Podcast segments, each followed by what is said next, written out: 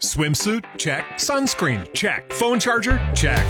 Don't forget to pack the 5 Hour Energy. It fits great in a pocket or carry on, and the alert feeling will help you arrive ready for anything. Now get 20% off when you use code 5HE Travel at 5hourenergy.com. Expires April 30th. One time use only, not valid with other discounts. Remember, visit 5hourenergy.com and use code 5HE Travel to save 20%.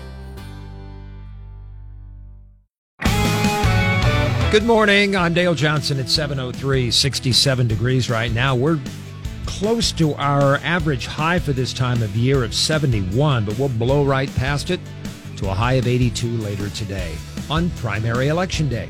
Polls will open up in an hour and close at 8 o'clock this evening. Weather will be perfect to get out. If you don't know where to vote in your neighborhood, go to kfornow.com for election office resources. Two ways to hear coverage tonight during breaks in the Royals baseball game and between innings. And more comprehensive results will be on KFOR Facebook Live.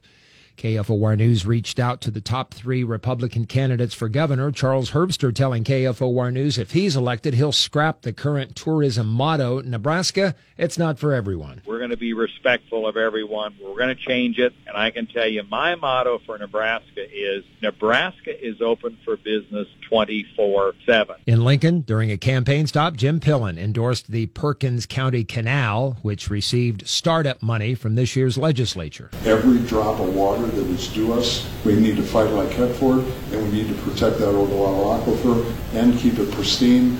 That's really, really important for our future. Uh, defend agriculture, grow it, sell it. KFOR News did not hear back from the campaign for Brett Lindstrom. KFOR News time is 704. Gun amnesty Saturday for Lincoln Police was very successful. More than 70 guns dropped off. Tens of thousands of ammo rounds were also dropped off. Hope LNK gave out 40 gun lock boxes and over 100 gun cable locks. COVID case numbers dropped slightly Monday after last week's rapid increase. Local health officials reporting 41 new cases Saturday, 20 Sunday, then 15 on Monday. Health Director Pat Lopez hopes to avoid a spike from the BA2 variant. When Lincoln Fire and Rescue determines a patient has had a severe stroke, it's called a stroke alert.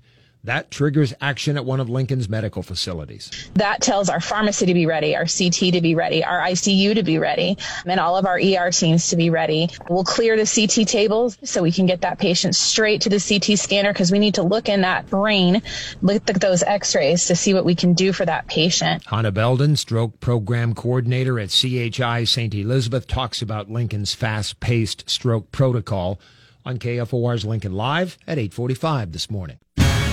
Lincoln's first forecast a sunny day of 82. Tomorrow, a slight chance of showers up to 93 in the afternoon. This morning in Lincoln, 67 degrees at 706. I'm Dale Johnson, KFOR News.